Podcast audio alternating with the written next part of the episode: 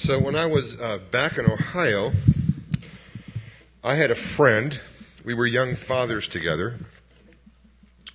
And he would do something with his son about weekly.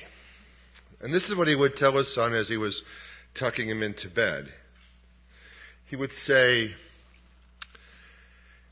if they took all the little boys in the whole entire world and lined them up, tall boys and short boys, brown boys and black boys and white boys and all shades of boys, if they took all the athletic boys and the boys who weren't so athletic, all the musical boys and the boys who couldn't sing a lick. They took all the boys and lined them up. And they said, You can pick any one of these boys to be your son. Then the dad would say, I would go up and down that line. And if I could pick one boy in the entire world to be my son, I would pick, and you know, he would pause right there. And the kid inside, and sometimes out loud, would say, Pick me, pick me. then he would say, I would pick you to be my son. And I just thought that was one of the coolest things I had ever heard. So, of course, I tried it on my sons a couple of times. And, uh, you know, I didn't need to do it every week, but they got the point. And there's this weird thing that happens really when you're a kid, though, isn't there? I mean, you come to a place in your life where you realize that your parents honestly didn't choose you. You know, like you were, like you, you're what they got. you know, you know, you're what came out. I mean, unless you're adopted, in which case, if you're adopted, you know you were chosen, right?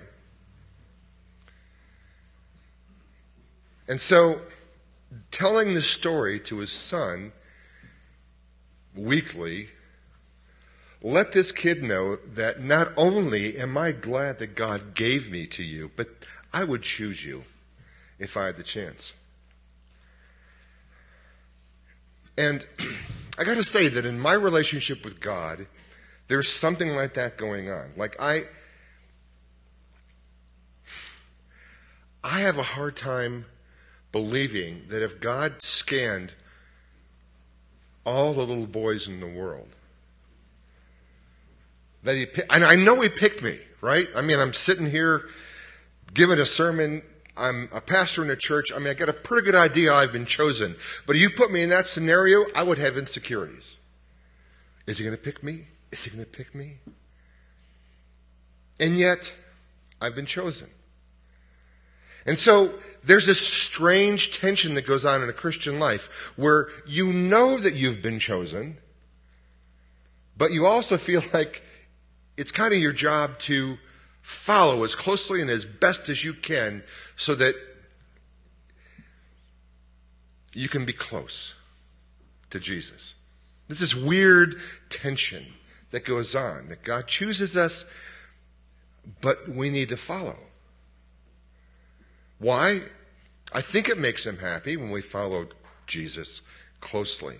And so tonight, I wanted to talk about what it means to follow Jesus. We're going to be going over the part in the Gospels where Jesus chooses his disciples.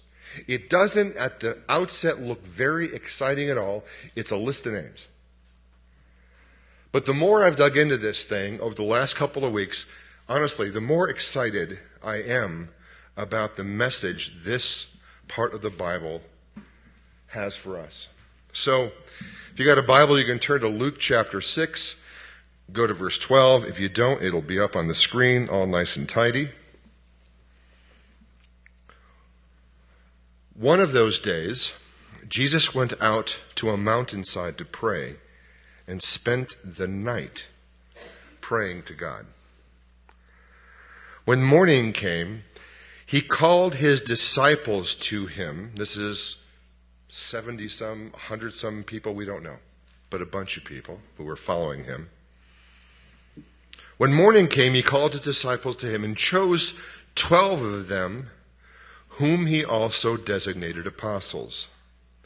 Simon, whom he named Peter, his brother Andrew, James, John, Philip, Bartholomew, Matthew, Thomas, James, son of Alphaeus, Simon, who was called the Zealot, Judas, son of James, and Judas Iscariot, who became a traitor. He went down with them, so he called them up where he was praying, and then he went down with them and stood on a level place. A large crowd of his disciples was there, and a great number of people from all over Judea, from Jerusalem, and from the coast of Tyre and Sidon.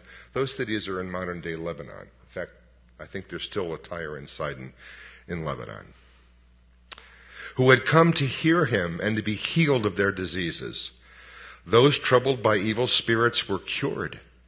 And the people all tried to touch him because power was coming from him and healing them all. So let's talk about what it means to follow Jesus. And I think we follow Jesus for a couple of reasons. I mean, one, because obviously he's chosen us, but also because he's the pattern for a life that is pleasing to God. And the first thing that we need to do is what Jesus did, and I'll use a scum phrase for this we need to go palms up. Palms up. So Jesus goes to pray all night long on this mountainside. And if he is praying in the normal Jewish prayer position, he would pray with his palms raised. Even if they were down here, his palms would be up. That's the way you pray to God. That, typically, Jewish folks would not pray, you know, hands folded, head bowed, or things like that, but they would pray standing with hands raised and open as they prayed. And so Jesus has got a really big decision to make. He's going to choose the people who are going to be his inner core, his leaders, and the folks he wants to follow him the most closely. It's a big deal. If you've ever been in charge of any kind of organization, whether it was anything from the Parent Teachers Association to the Cub Scouts to a Fortune 500 company, you know that the people who come alongside you to help you lead are critical to the success of whatever it is you're doing.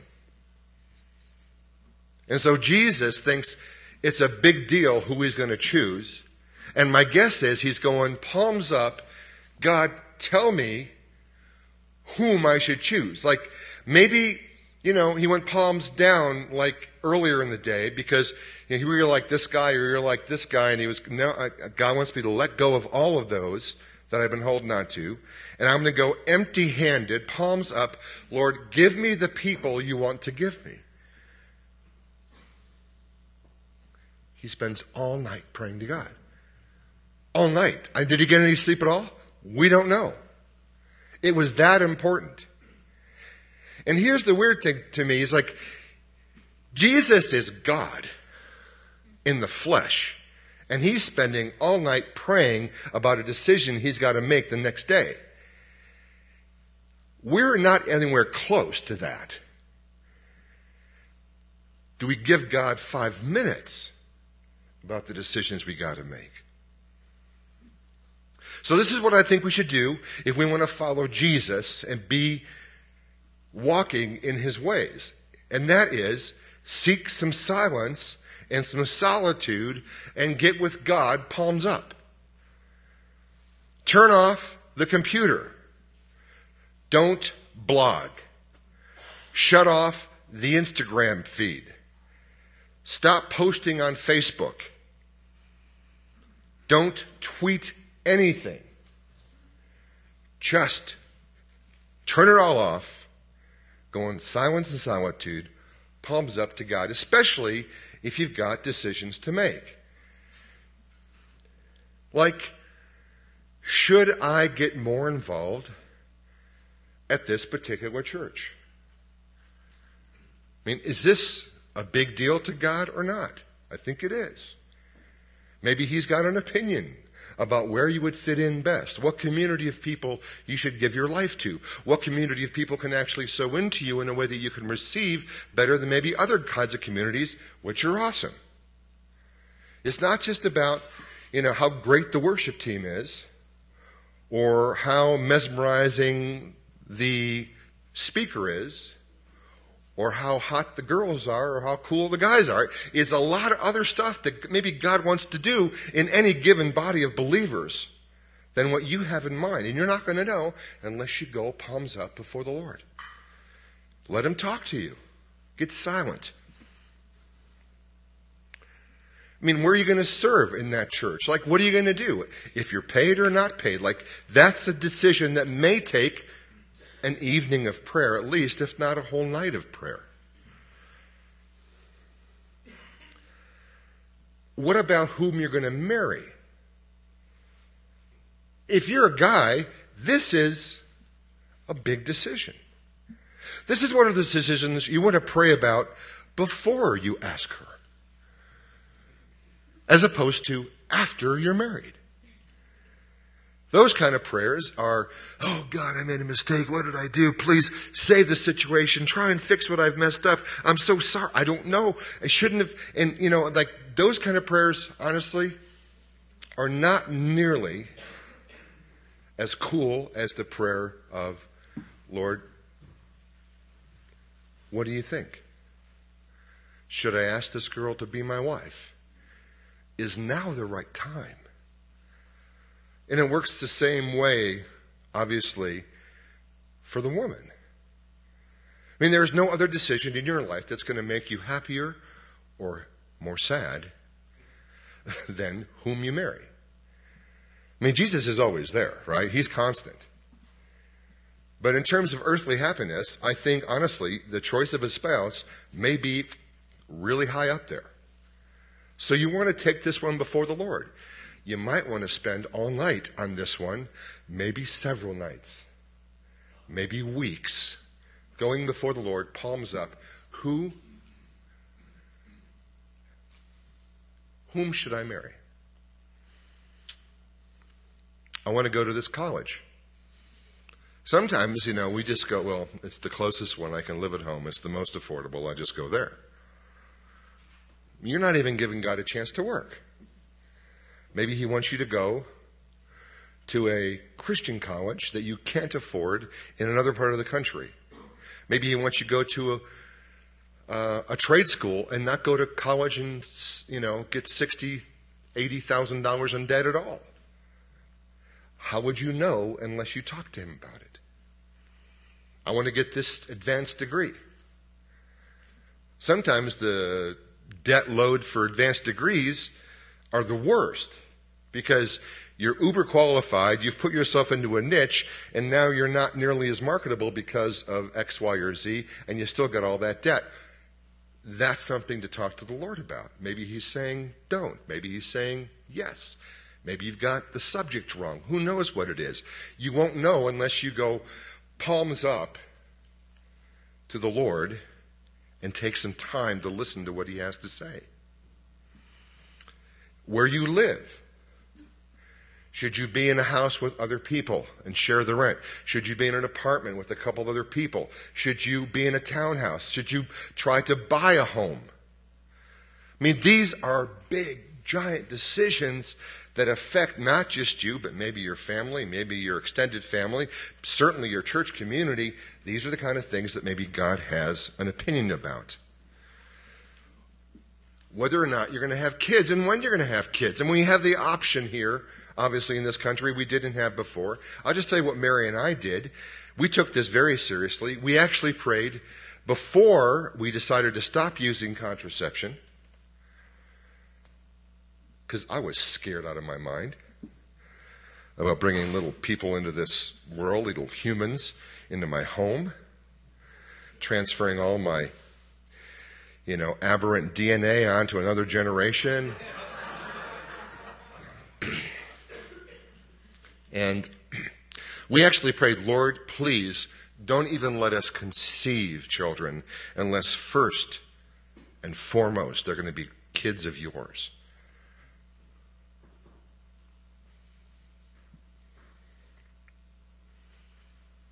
And of course, when churches choose leadership, should be a huge matter of prayer concern. We just got done uh, voting on uh, the two new council people who are going to be Aaron Pott continuing on for a second term and Jim Croft, who is coming back after an extended absence of being off of council.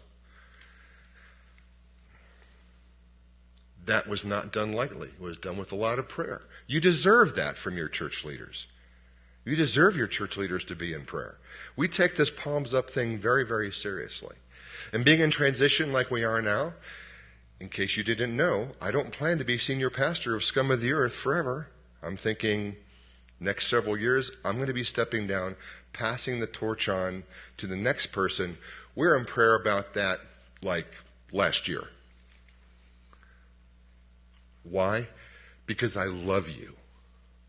And because churches do transition terribly as a rule.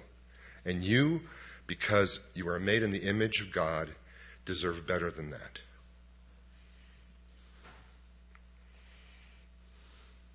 Better to pray beforehand that God will help you to make the right decision than to pray afterwards asking God to fix it.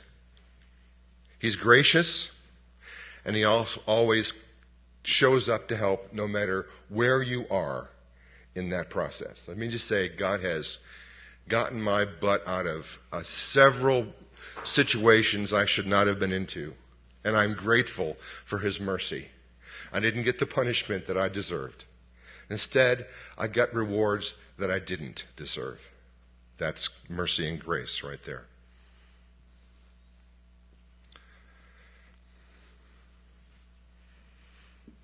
And so the next thing that we see Jesus doing, if we're going to f- follow his example, is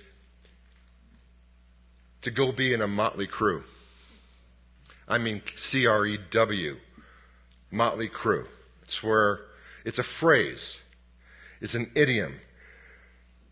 And this is what it means a motley crew is a cliche for a roughly organized assembly of characters Typical examples of motley crews are pirates, a Western posse, Tolkien's Fellowship of the Ring, and the Rebel Alliance from Star Wars.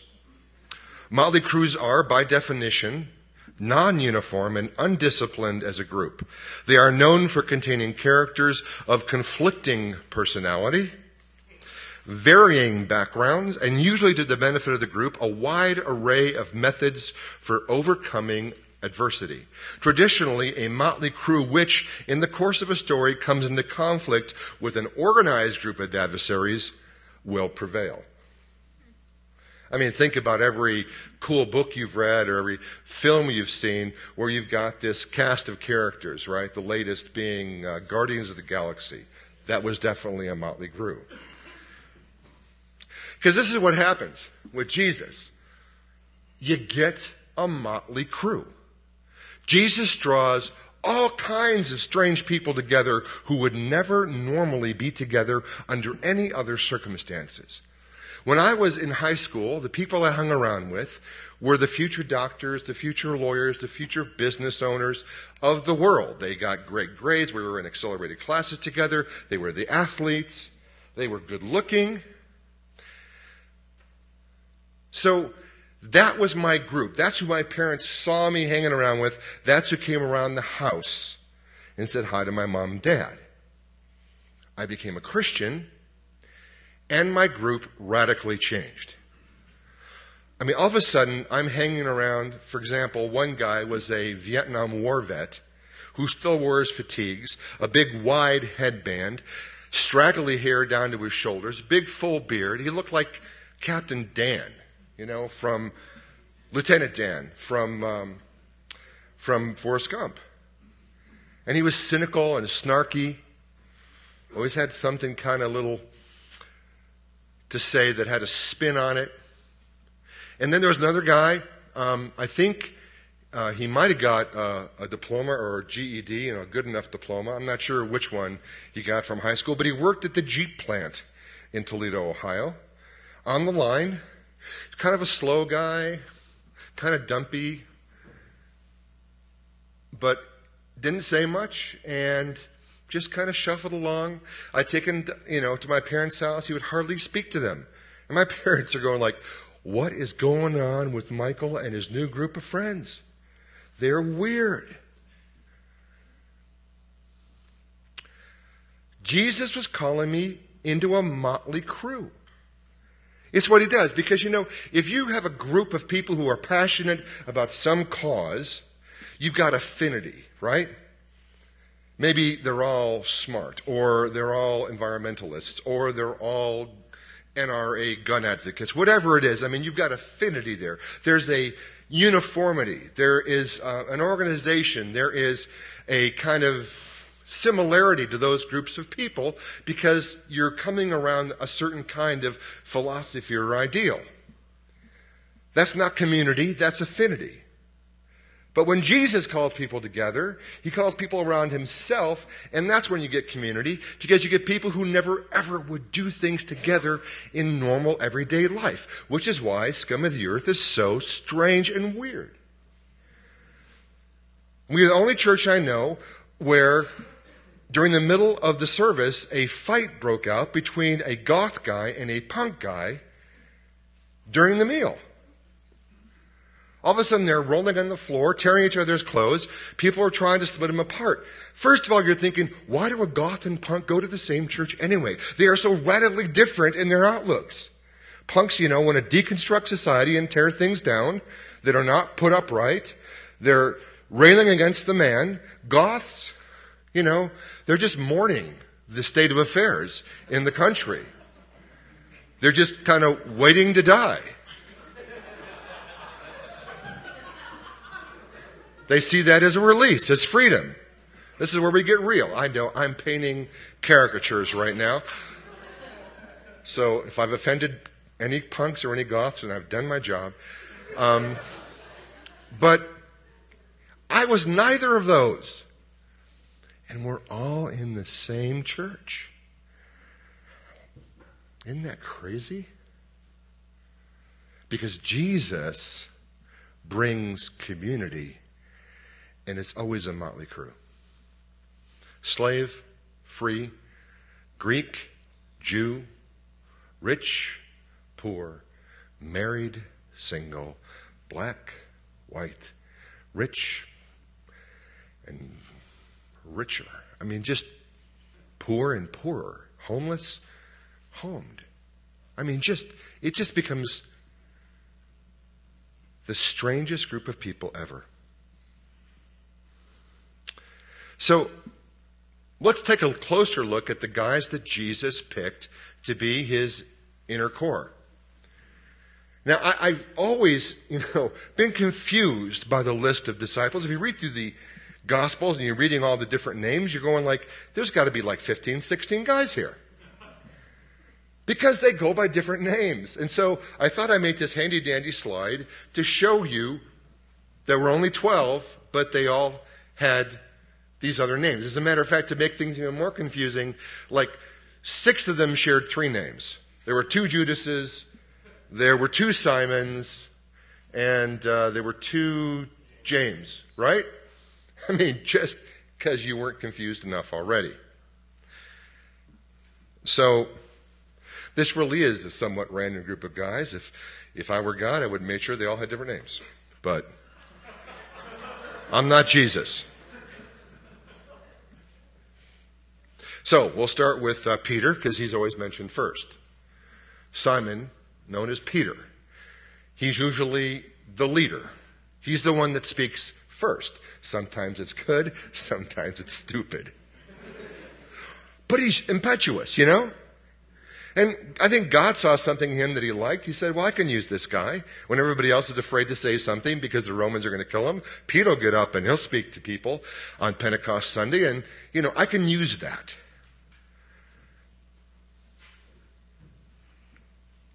Then you can contrast him with his brother Andrew, because brothers are never alike on purpose.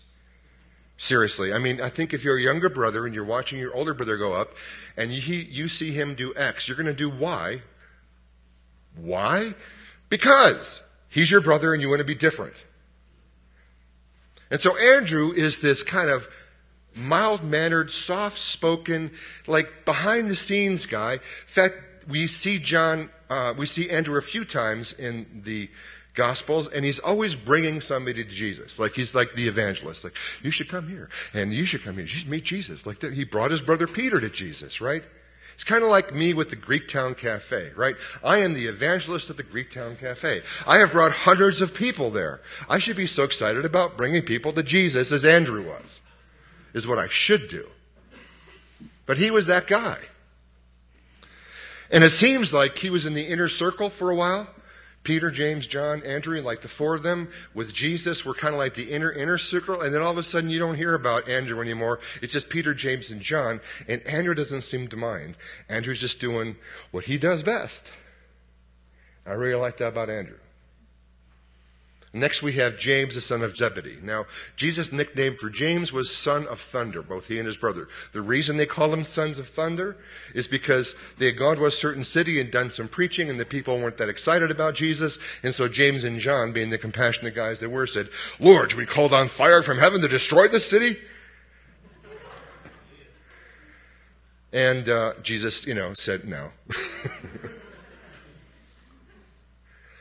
But they were always, you know, trying to find out who was first and you know who was best and things like that. And that was uh, that was James. He was fiery and sometimes self-serving, but he was also bold. And in time, he was the first of the disciples to be martyred for the faith. James was. His brother John is next in the list, and he seems to be the youngest of the group from the gospel accounts we read. John is pretty sure that he's Jesus' favorite, which I think is awesome. Because the youngest always thinks they're mom and dad's favorite. The youngest think that they're everybody's favorite because everybody's doted on them their whole entire lives. Unlike the oldest, who's always trying to still gain the approval of mom and dad well into their 60s. But of course, I just read about that in a book. So,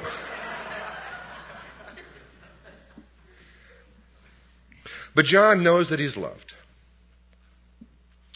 And Jesus trusted John so much that when he was dying on the cross, Jesus asked John to take care of his mother Mary. Next, we have Philip. We don't know a lot about Philip. We know that he was from Bethsaida, and that when Christ called him, he immediately went and told his friend Bartholomew. Now, Bartholomew, or Bart, as I will refer to him, was also known as Nathaniel or Nate. So Bart was Nate, and Nate was Bart. And the great thing about, about Bart is that he's so freaking prejudiced and he's snarky about it. Like, uh, so Philip comes to him and says, Hey, uh, you know, we found the Messiah. And, and Bart says, Who's that? And Philip says, Jesus of Nazareth. And so Bart goes, Really? Can anything good come out of Nazareth? I mean, seriously. It's like, can anything good come out of Cleveland? I mean, that's kind of how he's acting, right? All superior and everything like that. And he's got a little bit of a wit to let you know that he knows. Next is um, Matthew, the tax collector. Matthew probably sacrificed more financially than any of the other disciples. He was a very wealthy man when he came to Christ and gave it up to follow Jesus. And then there comes Thomas. Some people claim that Thomas was from Missouri, the, the show me state, because um, the most we know about Thomas is that. Um, you're going to remember that, though, aren't you? the most we know about Thomas is from really a bad day. I mean, I'm thinking, I would hate to have this written about me in the Bible for all eternity on one of my worst days when the other disciples come to you and say, We've seen the Lord, and Thomas goes, I doubt it. like until until I put, you know, my hands in his wounds, I, I'm not going to believe you. And that's what gets recorded. It does suck. He's followed by James, the son of Alphaeus. And James has the nickname either James the Younger or James the Less, which is a nickname I would not appreciate. James Younger, not so bad. James the Less, I would have issues with that. And then you have Simon the Zealot. He's the fiery, kind of anarchist type. He was a member of the Zealots, which were a group of political extremists in Israel who wanted to dispel Roman rule from God's chosen people. He was the anarchist. If he was a fan of anybody, I'm assuming he would have preferred music from NOFX or Anti Flag or somebody like that. That's my guess. this is, talk about a motley crew.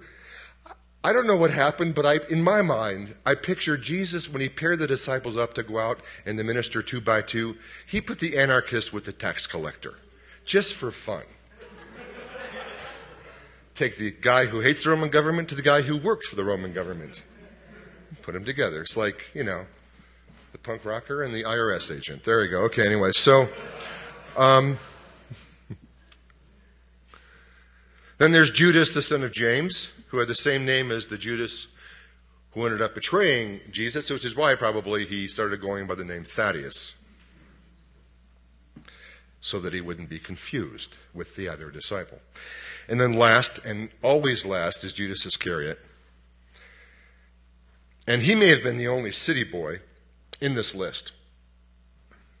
From his last name, we kind of know from where he lives and he's from, and from around Judea, where it was more populous than it was other places.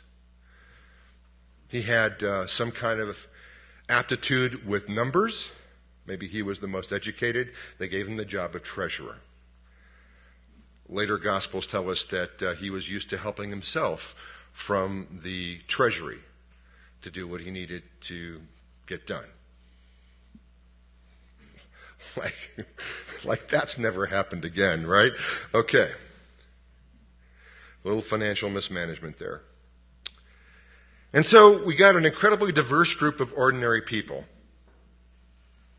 Speaking of, you know, going palms up, God gives Jesus this list, and I, I, can imagine a conversation that may have took, taken place when God says, "Oh, and last, I want you to pick Judas Iscariot," and Jesus goes, "What? Really? Are you sure about that one, God? Because I got a funny feeling about him." But Jesus went palms up, and that's who he picked. So it doesn't matter how much money you have. The disciples come from blue collar and white collar backgrounds. Some had money, some did not. It didn't matter. It didn't matter what your political bent was. It didn't matter what your education level was. These guys actually are second string as far as the rabbis of the day were concerned. And the Jewish school system, I mean, you had, you know, kids as young as six beginning school. They would learn the Torah, the first five books of the Bible, and they would go on to a, a midrash school. And then if you made the grade, you know, you may be able to go with a rabbi, but a lot of them didn't make the grade, so they were told, just go into the family business. It's okay. You don't have to know everything. And so these guys were all doing something else other than being scribes and teachers of the law and, and rabbi students, rabbinical students. So these are the second stringers, which makes me feel great that Jesus chooses second stringers as part of his team. I've sat the bench. I know what that feels like. I want to play. I want to play. No, Sarah, just sit down. You cannot jump as high as that guy over there. And so you sit the bench. Jesus picks guys who didn't make it to rabbi school. It's wonderful. I mean, seriously, too, I mean, who would you rather learn from? Somebody who was more like you? Or somebody who was like so high in the echelons of a religious academy that you barely understood what he was saying? So then these guys have got to go through the uh, difficult task of not letting Jesus choosing them go to their heads, which, if you read the Gospels, they struggled with. So Christ didn't see people for what they had been or even what they were. He saw them for what they could become. He does the same with every one of us. God chose them to do the ministry they were going to do, even though He knew they would fail and that they might do it poorly. Which also makes me feel great. G.K. Chesterton said something that I think was inspired by God, which is that anything worth doing is worth doing poorly. I can be a disciple of Jesus.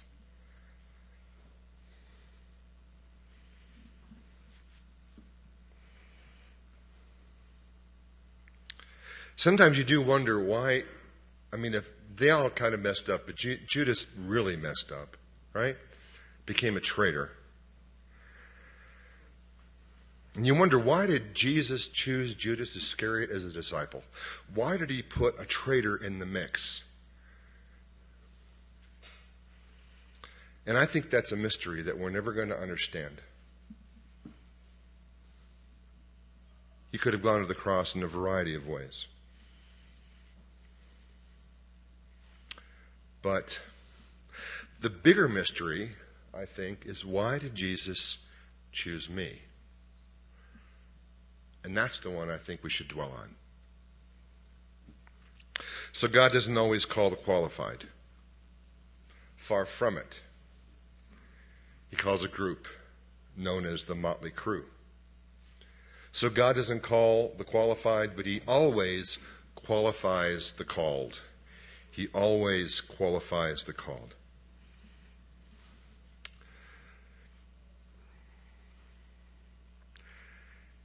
And so he calls the disciples. Just like he calls you and me. He says to them, You know what? I think you could be like me. I want you to spend time with me every day. Waking or sleeping, we're going to hang out which is the same call he gives to each one of us. Because Jesus is ever present with us. He wants to spend every waking and sleeping moment with you. It's amazing. If you want to follow Jesus, he calls you to a life of discipleship, involved in a community of people who are doing the same thing to become like him. For the student is not above his teacher.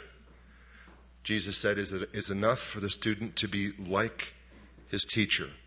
And this is what he calls you to, to be like him. He says, I want you to come to me, and then I want you to go and die. I want you to come and then go and die. And this is death on the installment plan, just so you know. Everybody wants to be a martyr. I think it'd be a glorious way to go, easy way to go. You can be sure that you're one of God's favorites if you die for your faith. That they say, give up Jesus or we're going to shoot you full of bullets. And you go, no, I will not give up Jesus. Then, and you're dead, and it's over, and it's easy. Into heaven, boom, Hi, St. Peter, past the girly gates, pearly gates. Didn't want to say that. Make sure we cut that out of the podcast, Dave.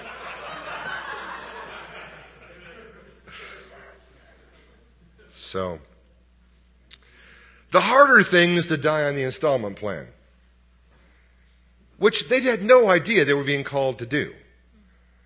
They knew they were being called to become like Jesus. They just didn't know where he was going, which was the cross. And so, he called them to be learners before they could be leaders. He called them to be disciples before they could be apostles.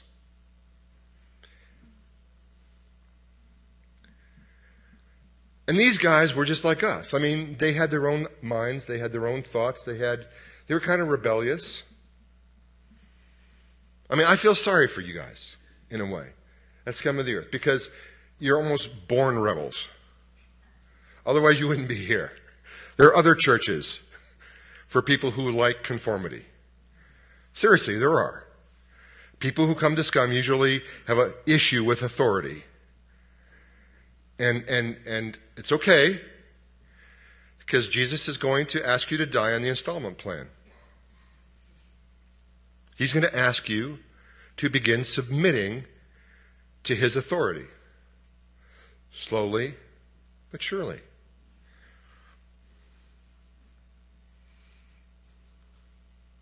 Because if you want to be a leader, you got to be a learner first. If you want to be an apostle, a sent one, a called one, you've got to become a disciple first, a learner.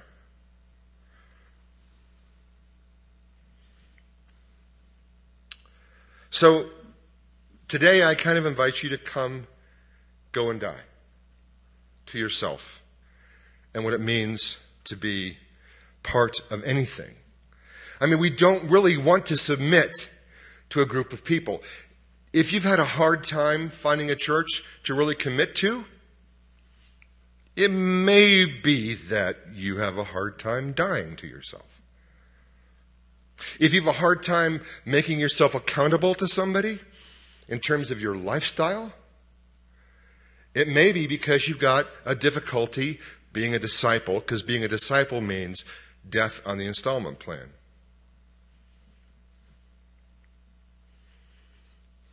And, you know, calling is great, right? We all want to be called to go and do the wonderful things. So people will tell you, find your passion. Whatever it is that you're so excited. I mean, you're reading the Bible and you see what people are doing in the scriptures. You're going, that's what I want to do, Jesus. I want to go and I want to help those who are sick and dying. I want to go and feed those who are hungry. I want to clothe those who are naked. I want to visit those who are in prison. I want to preach the good news to those who have never heard. Whatever it is that you're reading the Bible and something jumps off the page, you're going, Yes, Lord, call me to that. Yes, I will go do that. That's one way we kind of get an idea of calling, and, and it's not the only way. Sometimes you find out what your calling is by trial and error. Like you try a few things to do God's will and you suck at it. And you're going, well, that's not working. You go try something else and you find out, hey, I'm really, really good at this. You go, well, maybe God's gift to me in that calling, in which case, maybe you found your calling. Or maybe there's certain things in life that, that just will not leave you alone. Like your life goes up, your life goes down, and something in your mind never leaves. Like, I've got, I keep thinking about the teenage prostitutes in Bangkok, Thailand. I can't get them out of my head. You know, and 20 years has gone by, and you're going, I got to do something about this. I think God's calling me to do it. And sometimes that's what He, he does, right? But it's not just about feeling passionately called. And this is where I would take issue with a younger generation and say it's not always about your feelings or what jumps off the page or what fires you up. Sometimes it's just about doing the right thing. Sometimes it's about the principle of the thing. You guys know that I've been following this whole Mark Driscoll and Mars Hill church deconstruction. I was talking yesterday to the guy who's probably the point on the spear that's gone through Mars Hill, Jim Henderson. And I was asking him a question. I said, I know that you felt this calling in a very specific way. Tell me about that. I mean, because this has got to have been difficult for you. And he says, Well, you know, Mike, he goes, I actually just call it a calling when I'm in front of Christians because, you know, they understand that language. He says, But honestly, this is where it comes from. It just comes from perceiving what's wrong and trying to make it right. It's about the principle of the thing. He goes, I have been with spiritual bullies. I have seen spiritual pride and what it does to churches. And he goes, and somebody had to stand up and start saying something. It wasn't this glorious call. It was just, man, there's all these hurt people coming out of this church, and nobody is attending to them or, or saying anything about it and trying to stop it.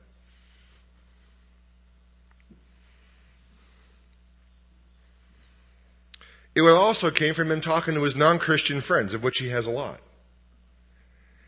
And they were saying things like, This guy is like out of control. When are you people going to do something about him? And this is your guy, right? He said, So I did it because of the witness of Jesus in my hometown of Seattle. I just felt like I had somebody had to stand up and start saying these things out loud.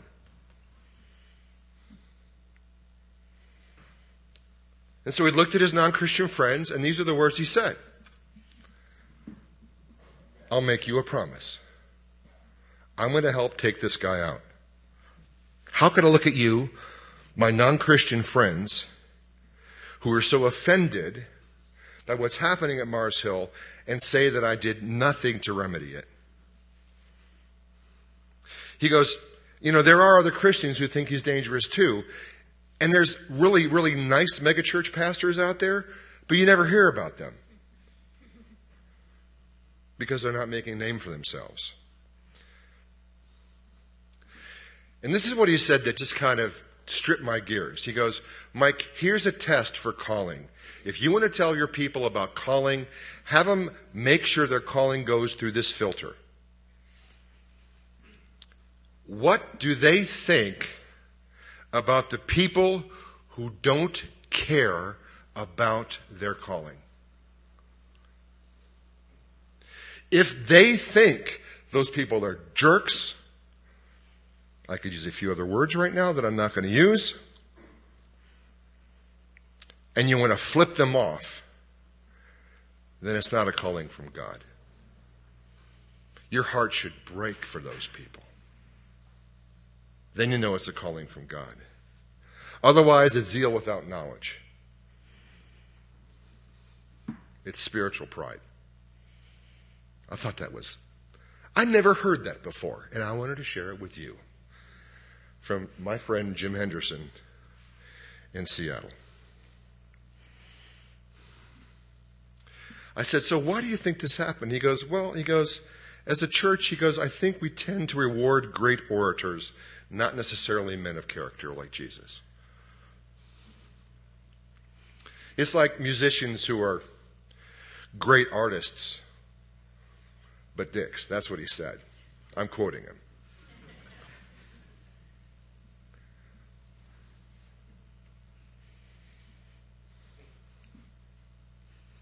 So Jesus calls us to go and die. And Jim has had to suffer for his stance. Now, the first apostle to suffer after the martyrdom began was James, the brother of John. As a matter of fact, the guy who was responsible for getting James brought before the authorities in Jerusalem, there's a story, we don't know if it's true, but it's kind of legend, that the guy who betrayed him was going along with James on his way to get his head chopped off. And James loved him in spite of being betrayed by him. That's how you could tell it's a calling from God, right?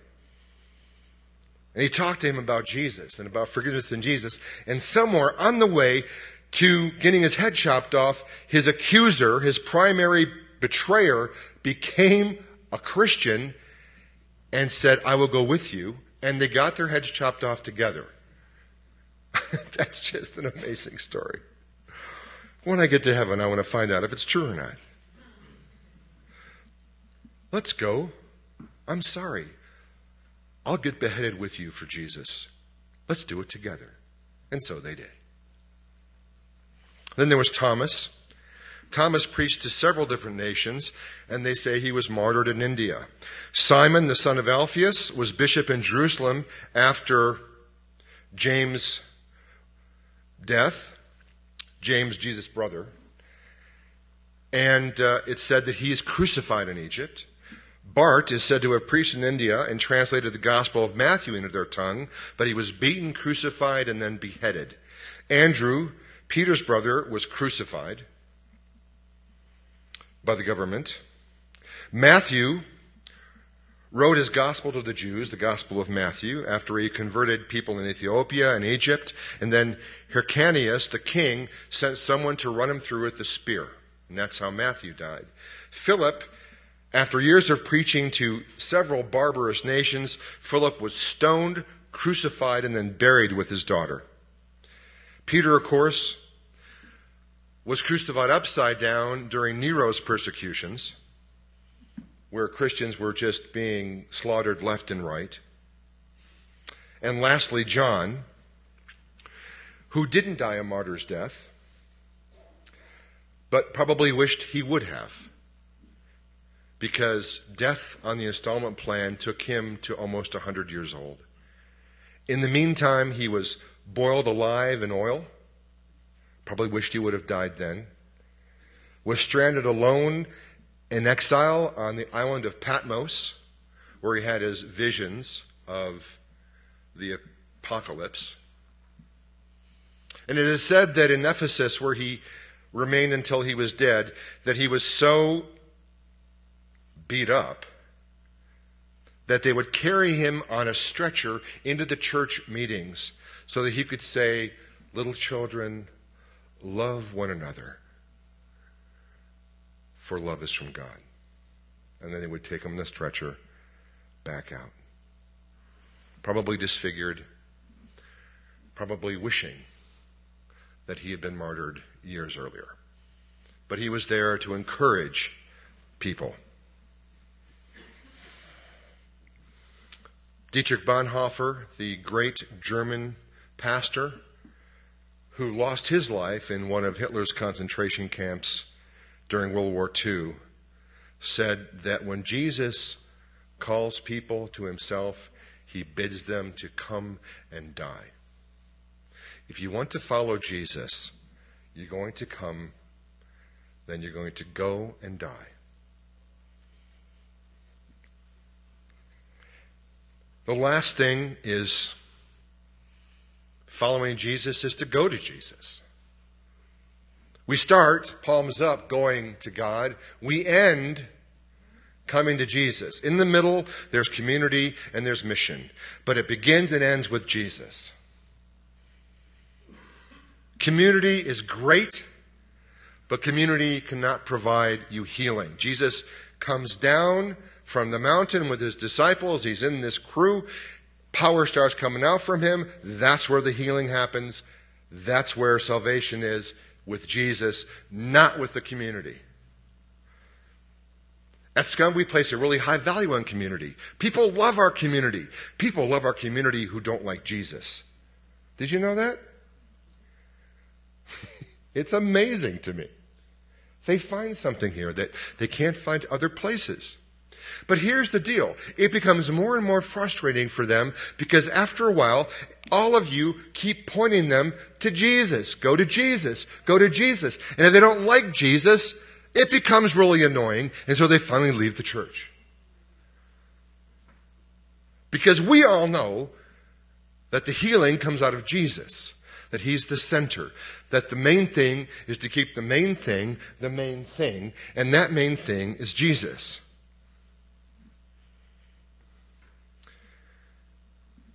Why does this community work? It's supernatural because Jesus fills each one of us and he makes it work. He covers over our sins. We often assume that the reason that Scum of the Earth community works is because of Jesus, but we don't often say it. I'm going on record right now to say Jesus is the reason for the community that we have here.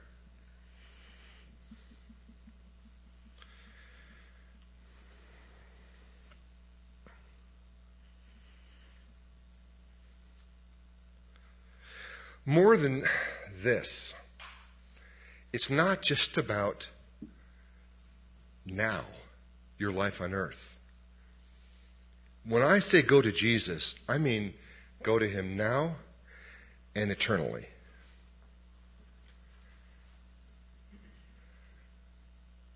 The Bible says that Jesus is the great judge, and that one day we will all stand before God and give an account of our lives everything that we've done, every word that we have spoken, every thought that we had will be put before the judgment of Jesus.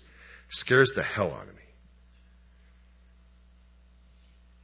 Because I will not be able to turn to my wife and say, Lord, it's because of this woman right here. She will not be able to turn to me and say, you know, if he was just nicer to me, I wouldn't have done that. We can't blame our kids. We can't blame our parents. It's just going to be you there in front of Jesus. So when I say go to Jesus, I mean not just now. I mean eternally. I mean, if you don't want to be with Jesus eternally, then you probably don't want to be in heaven. Because it's all about Him there. He is our internal destiny.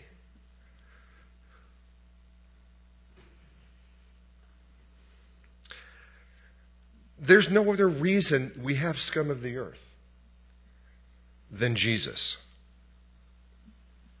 I can't think of one reason why. I am not doing something else with my life. I mean, but I love doing it because I love Jesus. I've made a little mnemonic device for you. It's all on one slide. How do you follow Jesus? Number one, you go palms up. It's about a relationship with Him, a back and forth, a give and take. Number two, it's about being called into a motley crew.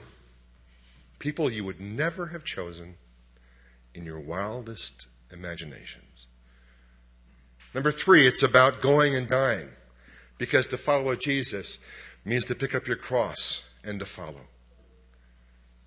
And number four, it's about going to Jesus.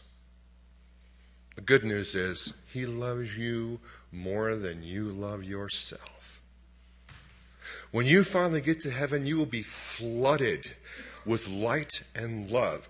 You didn't know how much God loved you.